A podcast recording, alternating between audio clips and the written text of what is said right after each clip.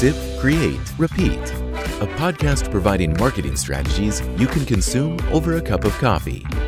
All right, welcome back to another episode, everyone. We're going to be talking about building brand trust, and the topic for building brand trust for us is social proof. So social proof is actually a term that's been around since, 1984, right, Chris? But yeah. Exactly what is social proof? What does it mean?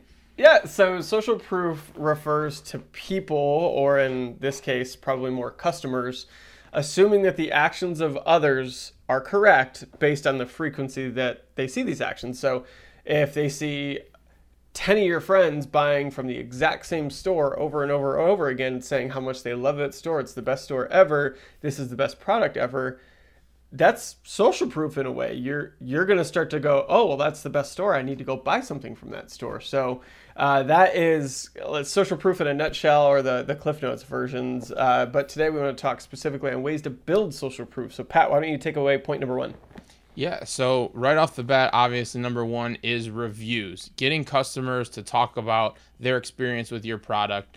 And, any way you can get those, whether it is organically, they're just leaving it and you can grab it off of either Google, maybe Facebook, or even just on your site itself, or perhaps they're incentive based. Maybe it's an email campaign that goes out and you're actually asking, hey, please review your most recent purchase for an opportunity to be entered for like a gift card or giveaway of some sort, just to try and ramp up those reviews. Any way possible. So that's definitely a great way to gather some social proof from people. Yeah, and point number two is going to be user-generated content. That's a big one.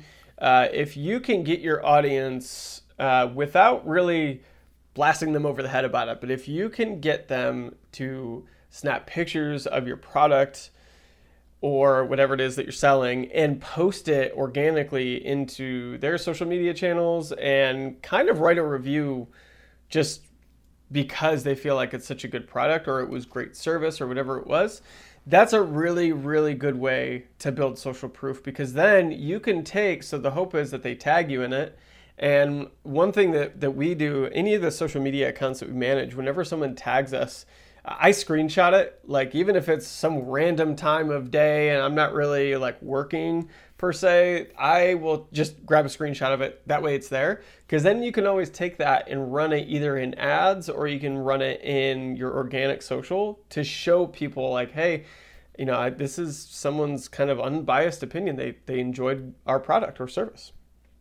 And then our last tip is considering influencer marketing. So what used to be the striving for celebrity endorsements of your products and service back in the day, social media has introduced us to the famous or infamous influencer marketing. And, it's a very interesting space, but as a marketer, you can utilize influencers' audiences and their platforms to promote your product. And the best influencers are finding ways to do this in a very authentic way that also connects with their audience. So it doesn't come off as fake or flaky. So even though by FTC guidelines, they do have to disclose that they have gotten these products or services in some sort of either trade or paid way, they can still do it in a way that makes your product seem just as that they're just as excited for your product regardless of your relationship with them. So we really like taking time to find really high quality influencers who also know how to really tell their story in a approachable way. These are some great points. We hope you guys enjoyed this episode. As always, if you liked it, share, subscribe, review on your favorite podcast platform, and we'll be back for more. Like this episode? Be sure to rate and subscribe on your favorite podcast platform. Looking for more from us? Follow @DuoCleveland on social media today.